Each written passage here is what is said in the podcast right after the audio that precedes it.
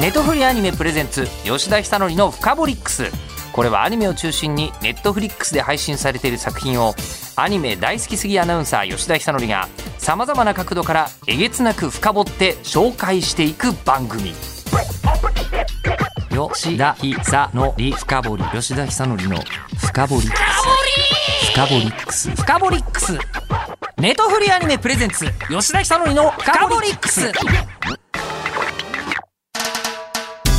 ネトフリアニメ presents 吉田尚記の FUKABOLIX。ネットフリックスシリーズ伊藤潤二マニアック特集、えーなんですけども今日ご登場いただく方2人いらっしゃいます。まずはなんと原作者の伊藤潤二先生です。どうも、よろしくはじめまして、よろしくお願いします。いたします。漫画家の伊藤潤二と申します。実はまああの意外と写真とか世の中に出ていらっしゃる。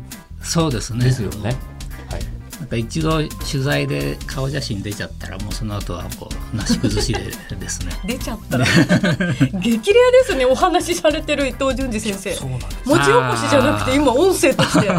すごい。いえいえいえ。尊いですね今日は。でやっぱりイメージとしてうん。こう怪奇漫画というかホラー漫画をお描きになる方というのは、はい。梅津先生のイメージが強いので、はいはい。えーなんかはあ。キャラクターの立った方がいらっしゃるのかなと思ったんですけどうん非常に私はその辺歩いてても全然気が気づかれないという 本当に優しい男の人って感じのね。えーあのうちの会社でいうと制作部と取引する人じゃなくて、うん。あの総務とか人事と取引する方がいらっしゃった感じなんですよ。すごいこねうなんかどこかの会社の部長さんかなみたいな。笑顔が穏やかでそうそうそうねなんですよ。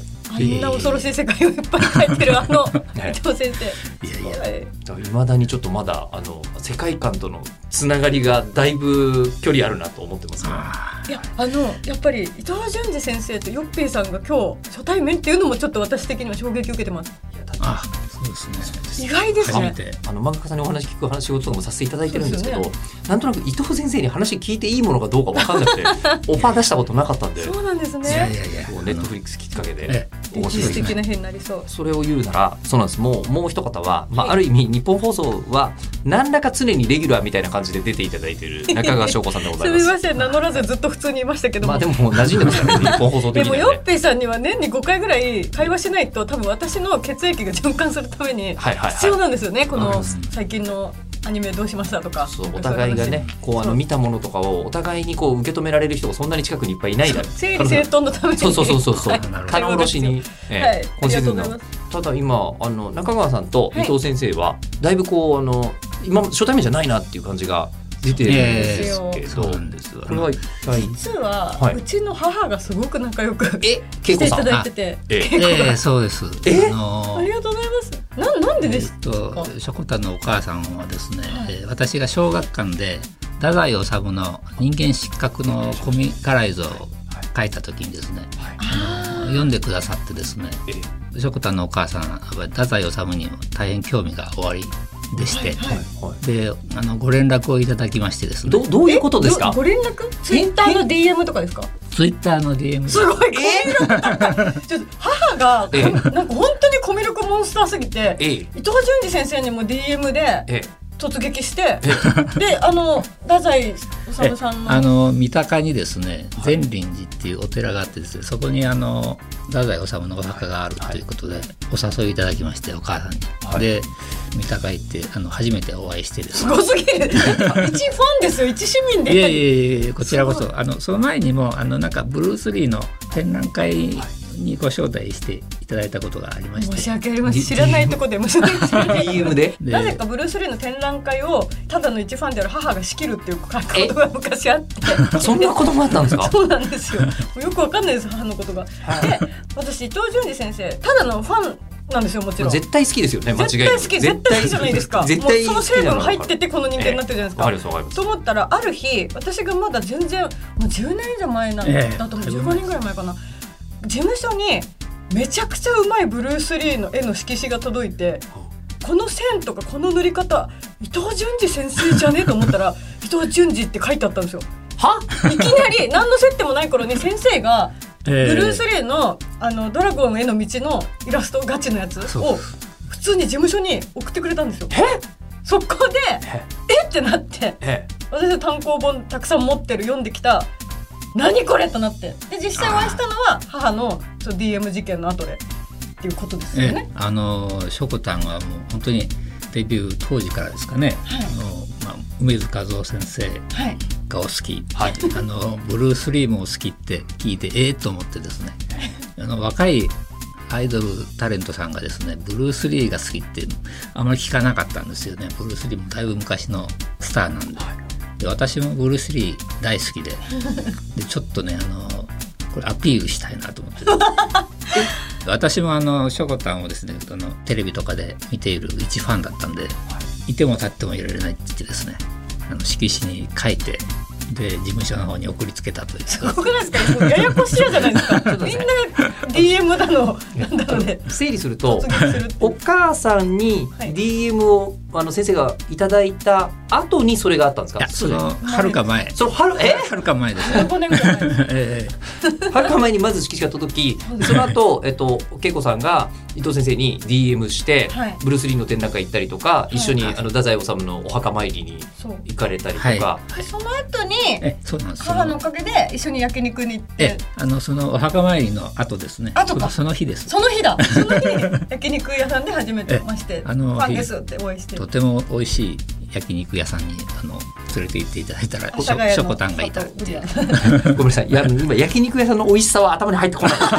そうじゃなくて。でもすごいご縁が実は昔からあったということで、そうですね。ですね。えーはいこの何とも言えないこの感じ、えー伊藤潤二先生の短編の初め4ページぐらいの感じがする。あ わかるわかる。言ってる意味すごいわかります。ここまではいいけども この2人のうちどちらかが大変な目にこの一筋縄じゃない感じのご縁ですね。そうですこれ一番今一番今やばい存在の恵子さんの可能性がありますね。そうですよこの状態だと、えー、恵子さんによって娘と先生が大変な目にみたいな感じがしちゃいいますが。本当にいつもお世話になってますえーというもうすでに怪奇なお話になってますけども、あの改めてあのもう当然ご存知の方多いと思うんですけどもしかしたら偶然ラジオとか聞いてると伊藤潤二先生ってどんな先生なんだみたいな方もいらっしゃると思うんでご説明しますと、えっと、日本で一番すごいホラー漫画家のお一人です。うん。間違いなく。世界的な先生です。いやでも世界でも展覧会とかね今催されてます。よね。海外でも取られたりね。うんいやいやいやなんか恐れ多い賞をいただいたりとかなんか謙虚な先生アイズナー賞も受賞されていたねすりとか。ごい。でも映画化とかだと富江とかそうですもんね。富江渦巻、えーうん。あと意外なところで「四ムー」っていうはいはいはい。猫の漫画も書かれてたりホラータッチのまま、はいはい。ねえ振り幅。えー、ちょっとかみさんが猫を連れてきたりししてですね、はい。ちょっと予期せぬことで猫を飼うことになってしまいまして私が。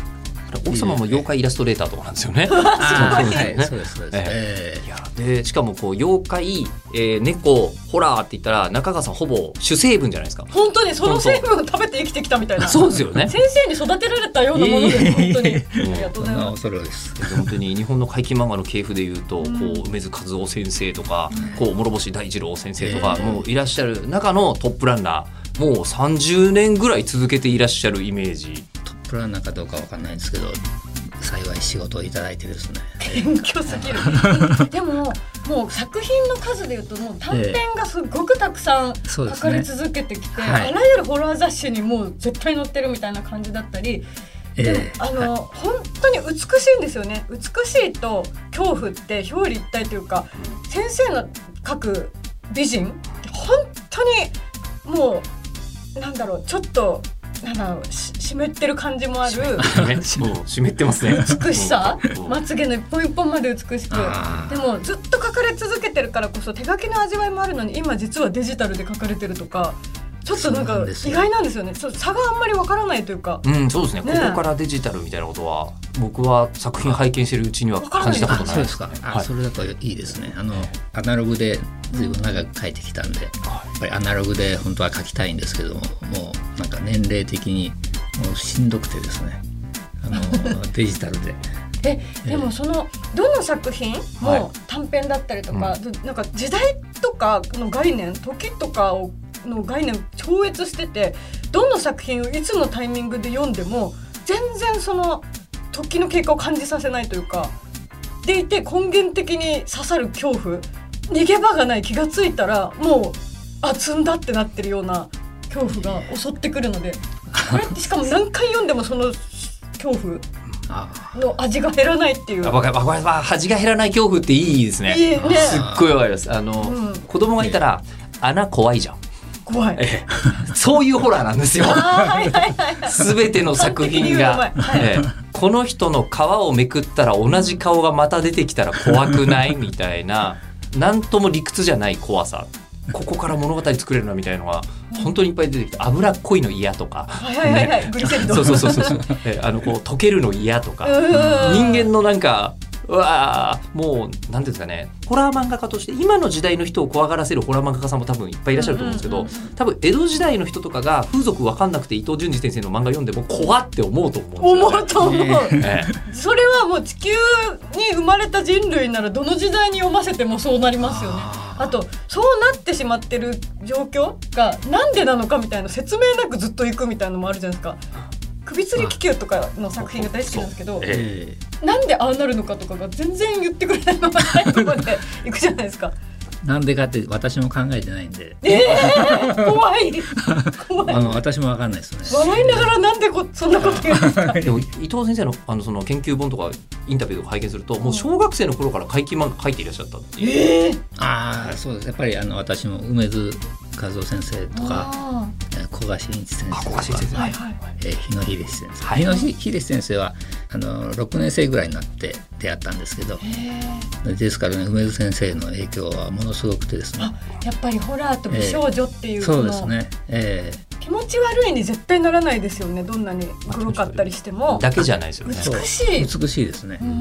グロテスクだけど美しいというですね、えーそういうのに影響されて品がありますよね先生の作があのわかります。たとんでもない目に遭ってる状況であってもただ小学生の時って一番そういうのトラウマになったりするじゃないですか。はいはい昔あるアニメ監督さんに聞いたら諸星大二郎先生の本を小学生の時に読んで怖すぎて燃やそうとしたけど 燃やすのも怖いのでぐるぐる巻きにして押し入れの奥にしまったっていう。話を聞いたことがあって、でそれでちょっと大人になって引っ越す時にもう一回うわ出てきたって思ったけど中学生になって読んだら面白すぎてうん。出てこれなくなったみたいなのとあそうですね。人も同じ感じがあると思うんですけど怖って子供の頃ならなかったんですか？最初に読んだ漫画が梅津先生の、最初。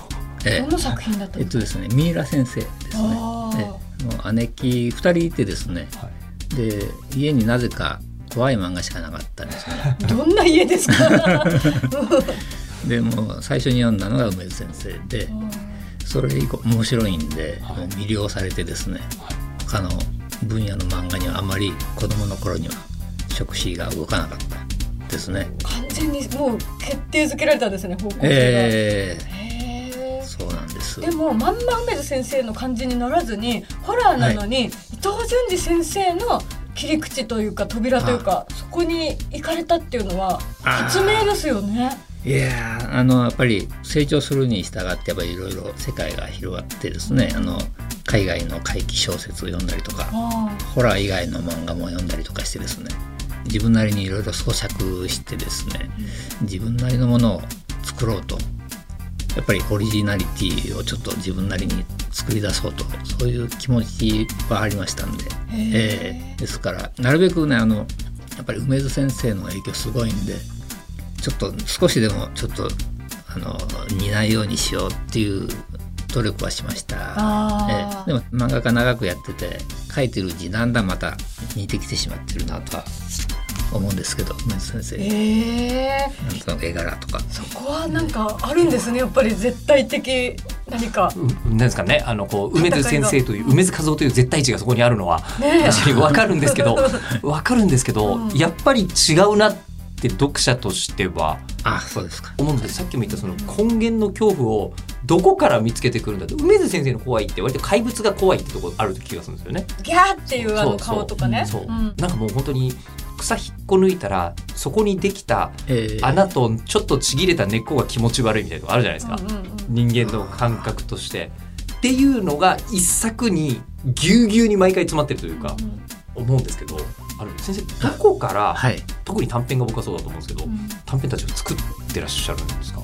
いやーもうなんか漫画が始めてですね。あの最初の頃はもうネタが結構湧いて出たんですアイデアが。でそれをノートに書き留めてですねえーストックにしてですねあの短編書くときに一つアイデア出して。これなんか日常で気持ちが悪いなって思ったこととかをメモってらっしゃると？ええ気持ちが悪いなだけじゃなくてなんか不思議だなこうなったら不思議だなとかですね。なんかちょっとした違和感とか。あとはもうはっきりしたなんかあの一枚絵のイメージが浮かぶこともあるんですけど、ええそういったものをちょっとストックしておいてそのアイデアを膨らませていくというそういう作り方ですね。じゃあこうフラッシュアイデアとかちょっとでもキーワードが浮かぶとそこから広げていくええ。なんか楽しそうなんだろうなっていうのも伝わってくるというか読んでても。あ なんでこんなこと思いつくんだろうって全てのページがインパクトで トラウマにもなるけどすごいワクワクしながら考えて書いてそうっていうのも すごい伝わってきますね。わかりますね。うんうんうん。そうですね。やっぱり楽しいですね、うん最近は苦しいばかりですけど。うん。ただですねあのこう漫画ってはい。こうお書きになる時に編集さんがいらっしゃるわけじゃないですか。ええ。あの例えば今回気球が首吊りに来るといいと思うんですよ。で打ち合わせで言われた瞬間にあの編集さんがおおってなったりするんじゃないかなと思うんですけど。えーっとですねあのーあの頃はあのー私な岐阜県の中津川市に住んでまして、ご出身も。ええああ違うわ。名古屋だあのえ頃名古屋に住んでましたあ住んでらっしゃるすみません。中津川から、あのえー名古屋で、私、はい、歯科技講師はいはいをしてまして、歯科技講師をしてたんですごい。3年間仕事しながら漫画描いてらっしゃった、え入れ歯を作る仕事なんですけどこれもまたあーすこごいれもまたもうホラー漫画家として完璧なプロフィールだと思いますすごすぎますよ人の歯作ってたホラーっぽい。ホラーっぽい歯型歯型が来ますんでね石膏のえーそれにあの合わせてはい。入れ歯を作るっていう、いいろんな歯型が来ますね。うわー参考になってそう何か何かそこのあの緻密な描写にはそれが。そうですよね。あ歯だけはあの解剖学的に正確な歯を描いてます。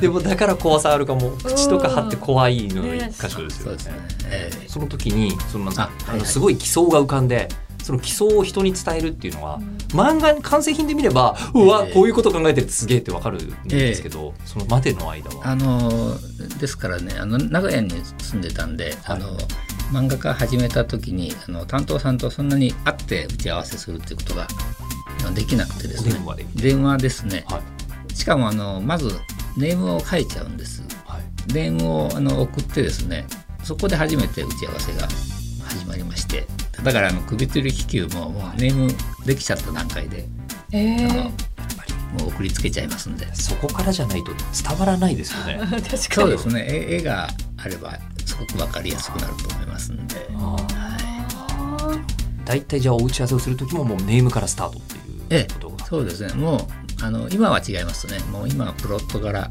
あの打ち合わせをしますけども。はい。まあ、多分ね今ね編集さん側にも頭の中に伊藤淳二先生がいてきっとこうなるだろうっていうか、うんうん想像がある程度広がるんだとーはい。思いますけどいやでもこの伊藤先生、まあ、正直中川さんも含めて、まあ、熱狂的に好きな人がめちゃくちゃいっぱいいるじゃないですか。いますよ。えなんかもう伊藤先生のはいホラーっていうものがずっとあってくれるおかげでこう補給できてたりなんか安心できてたりする部分があるかもしれないですね人生において。い。い意味での湿り気をたまに摂取させていただきたいっていう。嬉しいですね。いやもうすごいファッションモデルの淵さんとかえ何で思いつくのってなんかちょっとギャグと表表裏一体みたいなものもあるし、あと地獄性レミナみたいな、ええ。なんか目を閉じるとあの見開きでいろんな人が空飛んで追いかけてくる絵とか あと階段みたいにこうダメって分かってるのにうわー耐えられないわーみたいななんか起こりえそうな恐怖だったりこんなに恐怖ってあらゆる角度から襲ってくるのかっていうのを無限に出してくださる感謝しかないです本当に。いやいやいやいやあのなんかそうやって喜んで読んでいただけるっていうのは本当にこちらこそ本当にありがたい。美術展示してほしいぐらい扉絵だったりとか見開きだったりとか漫画っていうものがちゃんとこうアートとしても世界で評価されてるんだなっていうふうに日本人としてもこう嬉しいですよね。いやだってダリと同じぐらい怖いもんって感じですよ。本当ですね。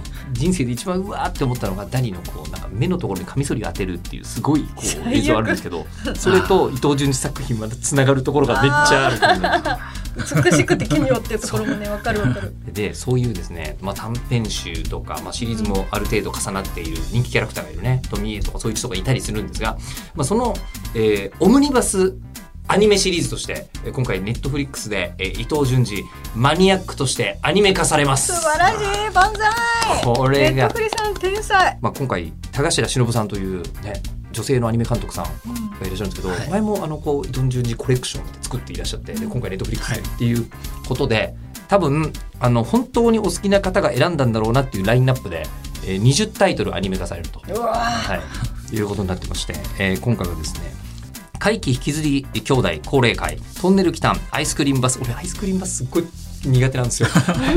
いい意味で何度も見ちゃうんだけどあれが一番怖いかもしれないと思って。えー、首吊り気球40壁の部屋。これ好きです。これはものすごい面白いあ作品ですよね。ありがとうございます。えー、睡魔の部屋侵入者屋根裏の長い髪カビ蔵書幻影墓標の街恐怖の重曹。あー恐怖の重曹。言うだけで恐怖の重曹ってあのこう掃除とかに使う方じゃなくて重なってる方ね、はいえー漂着物富江写真耐え難い迷路いじめっ子路地裏首のない彫刻総一の愛玩動物そして中川さんはその中に耳こすりをする女に出てらっしゃるんですよね今回ね。信じられない光栄です。私があのブルース・リーの指揮書を送りつけて、あの日かあらの日から。もう時を超えてこんな形で一緒にお仕事させていただくっていう未来につながるなんて、本当に。本当に私も辞めずに奇跡でよかったああ、私もです。です光栄の極みですだ光栄です。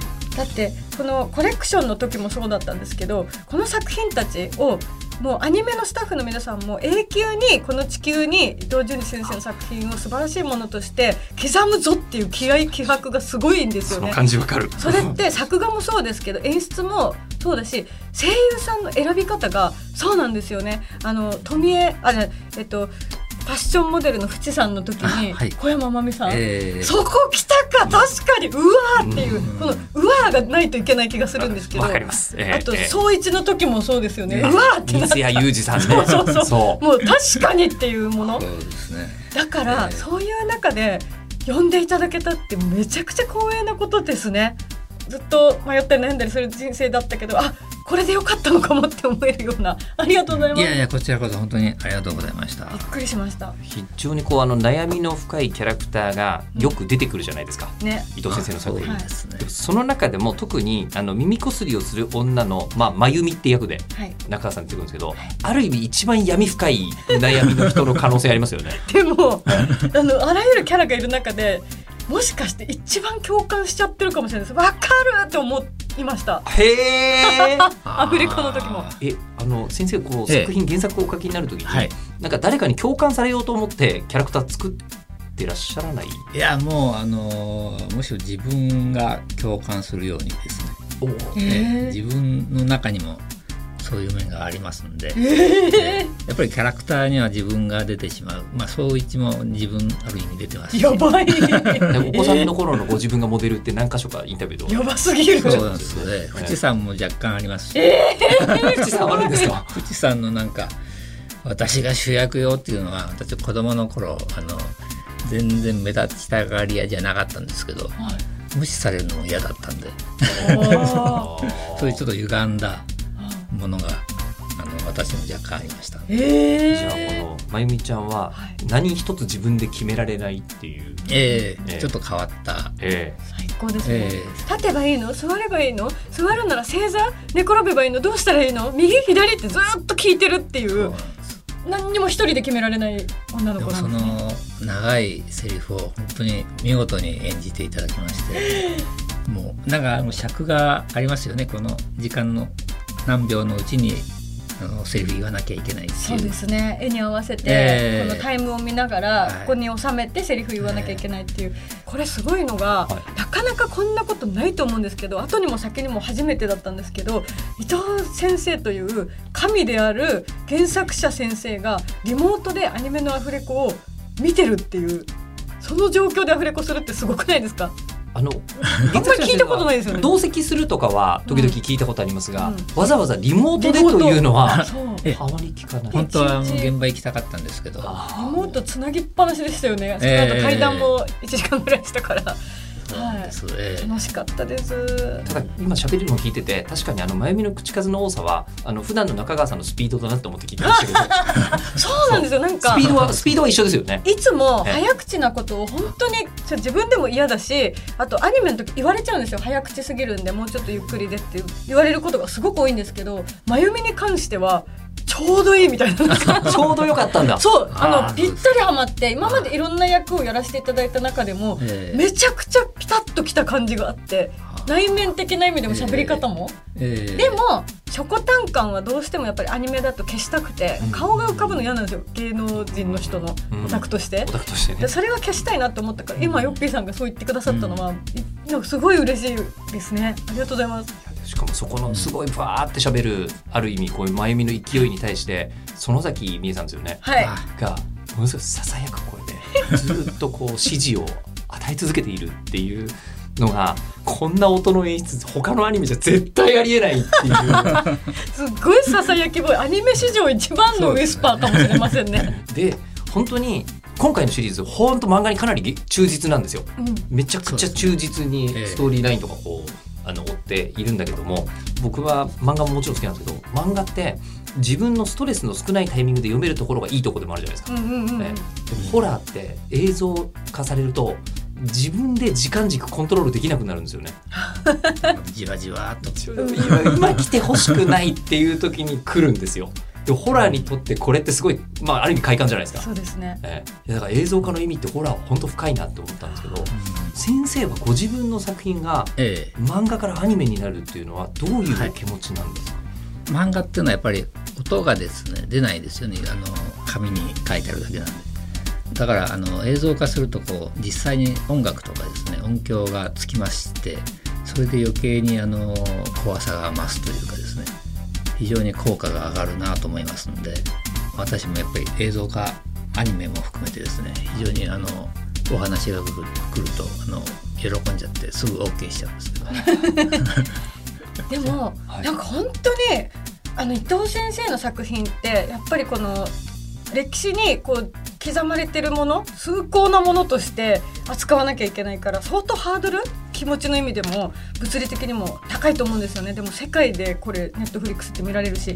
でもなんか本当の意味で時代が追いついた感があるというか伊藤先生の漫画読んでて脳の中で勝手に再生される表情の動きの感じとかぬーっていう感じとかあと全身骨折してるっぽい人がブランブランしてる感じの動き嫌な動き腕の感じとかあれがちゃんと出ててすっごく絶妙に。うんこれってめちゃめちゃ大成功してるぞこれどうしようって思っちゃいました。これ地球上にこれを残すっていう決意でアニメ、ね、スタジオの皆さん今回スタジオディーンさんででうん。音楽も重要って話でしたけど、うん。あの音響監督が郷田穂積さんで音楽林由紀さんというですね。ガチだ、まあ、ガチのメンバーでうん。いらっしゃるんですけどその地球上に残す感すごいですよね今回ね。け並々ならぬ並々ならぬ。一丸としてる感。え。いやでもこの真由美のこの、ね、どうしたらいいどうしたらいいっていう感じってなんか忘れてたんですけど私も本当はいつも考えててえなんか何を喋ったらいいんだろうみたいなとか本当は誰かにずっと耳に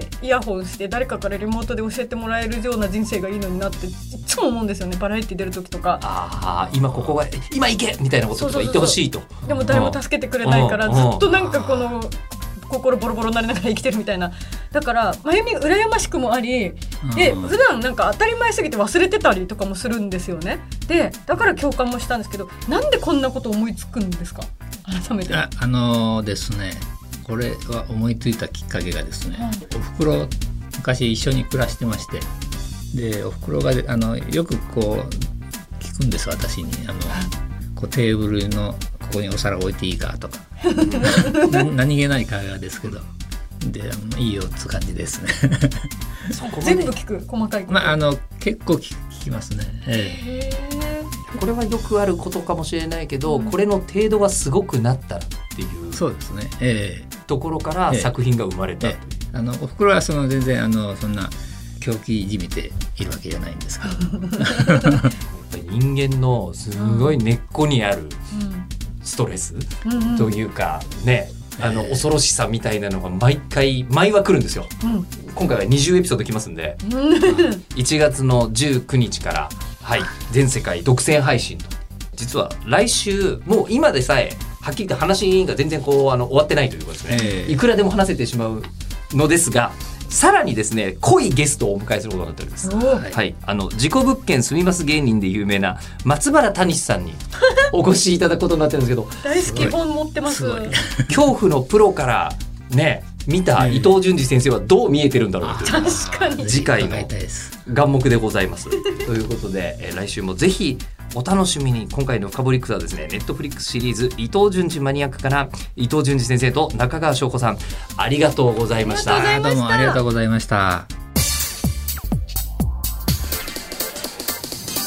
ネットフリーアニメプレゼンツ吉田久典のフカボリックス。番組ツイッターもあります。アットマークフカボリックスをぜひフォローしてください。ではまたお会いしましょう。ネットフリーアニメプレゼンツ吉田久典のフカボリックス。ここまでのお相手は日本放送アナウンサーの吉田久典でした